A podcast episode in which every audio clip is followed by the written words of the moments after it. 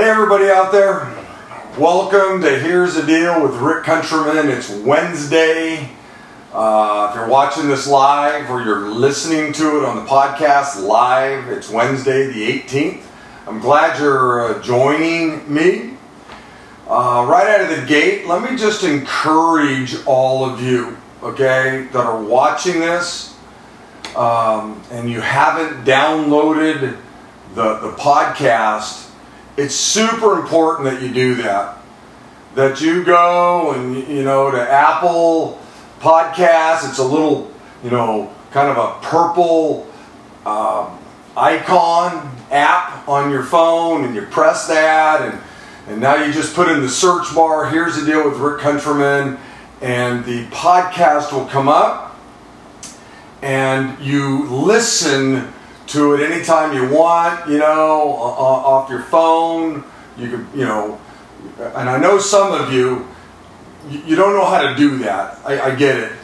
I need you to learn to do that, okay? I want everybody to get the podcast. The podcast is way more important to me. And for those of you that are listening on the podcast, it's super important that you rate the podcast, okay? It matters in lots of ways that I don't want to necessarily explain right now, but rate the podcast, and then, you know, leave a review on the podcast.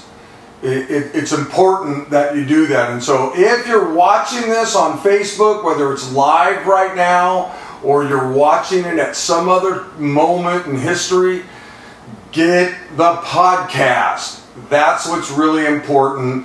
And if you have the podcast or you're listening on the podcast, make sure you rate it and leave a review. Okay, that's really important. I think that at some moment this is going to morph into just a podcast. And so I know a lot of you like watching it on Facebook. And you might be thinking, well, why do you do it on Facebook? Why can't you just keep doing the same thing? I mean, it's, you know, I like watching it, and whether it's a podcast or a broadcast, well, you know, it's just important. I don't want to go into all the reasons why, but I think it's going to end up just being a podcast. It's be much easier and whatever. So, anyway, again, thank you for joining me today, and just super, super excited about what I'm going to talk about. Last week I told you there's basically three things that I know for a fact that I'm supposed to do with my life, right? Number one, I'm going to love my family. Okay, that's number one. Number two, I know I'm supposed to teach God's Word. I know that. God has just given me some gifts to do that. And then number three, it's more specific. I know I'm supposed to talk with guys, encourage guys, mentor guys, hang around guys. And literally, if you go back through my entire ministry career, starting with, you know, student ministries, I've always been highly engaged in guys' lives. I was actually the men's pastor at our church for a little while, and we have an incredible men's ministry at our church, Big Valley Grace. And if you're listening and you're in the Modesto area, you ought to go to our men's ministry, whether it's on the Modesto campus or the Ceres campus. But even when I got out of men's ministries, I'm always meeting with men. I'm always talking with guys. I'm always trying to find ways to encourage men. And so those are the three things that I really know I'm supposed to do.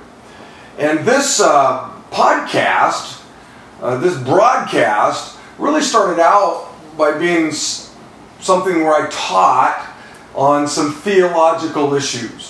I wanted to take the scriptures and make them easy to understand. I wanted to take some of the big, weighty theological things that we as Christians wrestle with, and in, you know, 10 minutes kind of help you get some handles on some things. And that's what I really love doing. I think I also at times on this particular broadcast, and here's the deal with Rick Countryman, I will delve into cultural things, and I have. Today what we're going to do is we're going to talk about something that last week two guys on the same day, one emailed me a question, and one I saw a guy, I think it was at Raley's or some store, and they asked me basically the same question, and I thought, that is really interesting. And I talked to one of them face to face, obviously. The other one, I emailed them some information. But I thought, you know what? I'm going to make that today's topic. And that is, here's the question, you ready? Super interesting question. You're going to love it. Could Jesus have sinned? During his 33 and a half years here on planet Earth, when he was walking around on planet Earth, is it possible that he could have sinned? Now, you got to think about that for a moment, okay? The question is, could he have sinned? We know for a fact that he didn't sin. We know that for a fact. In fact, 2 Corinthians, if you're watching, I'm showing you something. If you're listening on a podcast, you don't get to see it, but it says, "For God made Jesus, who never sinned, to be the offering for our sin." What was the point of that? So that we could be made right with God through Jesus. So our brother Paul gives us some really great information here. He says, God was made Jesus, who had never sinned. The 33 and a half years he was on planet Earth, he never sinned. But when he hung on that cross, at that moment, he took on all of your sin and all of my sin. And the reason why he did that was that we could be made right with God. You see, our sin had goofed us up. And there was only one way that everything could be made right, and that was our sin had to be dealt with. And so Jesus, who was the perfect human being, if you will, he never sinned. He was totally righteous, totally holy. He's on a cross, and at that moment of his death, he takes on our sin. And now we can be made right with God. So the question isn't, did Jesus sin? We know he didn't sin. In fact, Peter, another brother in Christ, he said in 1 Peter chapter 2, verse 22, Jesus committed no sin. So the question is not, did he sin? We know for a fact he did not sin. The question is, could Jesus have sinned? And there are basically only two viewpoints, okay? And good people, good theologians will disagree, but I'm going to give you the two versions. Some people believe in what is called the impeccability of Christ, the impeccability of Jesus, which is, no, Jesus could not have sinned. It was impossible for him to sin. That's called the impeccability of Christ. That's the big $10 theological word, okay? Number two, some people believe in what is called the peccability of Jesus, which means that, yes, Jesus could have sinned. And so you have these two major camps. One camp is the impeccability of Jesus. He could not have sinned. And one is the peccability of Jesus. And that is, yes, he could have sinned. And let me set it up this way. There's this incredible moment that we read about in Matthew chapter 4, where Jesus is led by the Holy Spirit into the wilderness. And most of you know what happened when he was in the wilderness, but for those of you that might be new to the faith, Jesus is out in the wilderness and Satan himself shows up. He spent 40 days, 40 nights He's fasted. He's in the desert. And the devil himself shows up and starts to tempt Jesus. There's a number of temptations that Jesus was experiencing. And so, those that believe in the peccability that Jesus could sin, you could imagine, you know, in the heavenly realms, God the Father kind of sitting on the edge of his seat.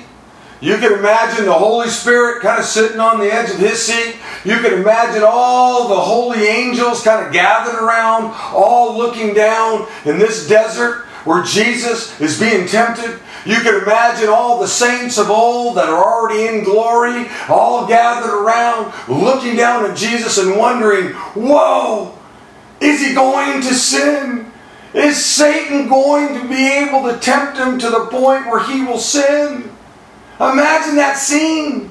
The Father, the Holy Spirit, the angels, all believers that are in heaven already, they're all wondering, will he sin? You can't imagine that, can you? You know why? Because it didn't happen. God the Father wasn't on the edge of his seat wondering if his son was going to sin or not. The Holy Spirit wasn't on the edge of his seat wondering, wow, is Jesus going to sin? Okay, the angels weren't on the edge of their seats going, man, I wonder if Jesus is going to sin. All of the saints of old weren't on the edge of their seats wondering, man, is Jesus going to sin? Is he peccable? Okay? You see, I believe the Scriptures, in my opinion, clearly teach the impeccability of Jesus. That it was impossible for Jesus to sin. So now you go back to Matthew chapter 4 and Jesus is actually being tempted by the devil. Look, and I'm making this up to some degree. The Father wasn't on the edge of his seat wondering, oh no, is my son going to sin?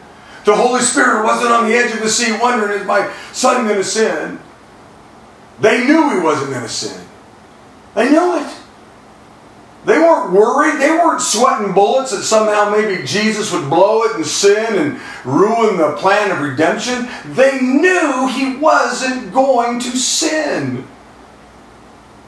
You see, Hebrews chapter 13 says this.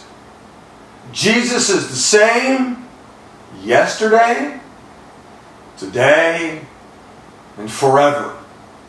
Okay, that's Hebrews 13, verse 11. He's the same yesterday, all the way back to, you know, that little town in Bethlehem where Jesus was born. He was the same on that day as he was, even going back even farther. You can get all the way back to Genesis chapter 1 and verse 26 where it says, God said, let us make man in our image. There wasn't even a human being on the planet, and yet in the first book of the Bible, Genesis chapter 1, we see the Trinity. We see God the Father, God the Son, God the Holy Spirit. God said, let us. Who's the us? That's God the Father, God the Son, God the Holy Spirit. Let's make man in our image. Who's the our? It's God the Father, God the Son, God the Holy Spirit. Jesus has always been. Jesus didn't arrive, you know, in that little town called Bethlehem. That's just when Jesus became a man. He has been the same throughout all of eternity. He is the same yesterday, he is the same today, and he is the same tomorrow, next year, 100 years from now. He'll be the same for all of eternity.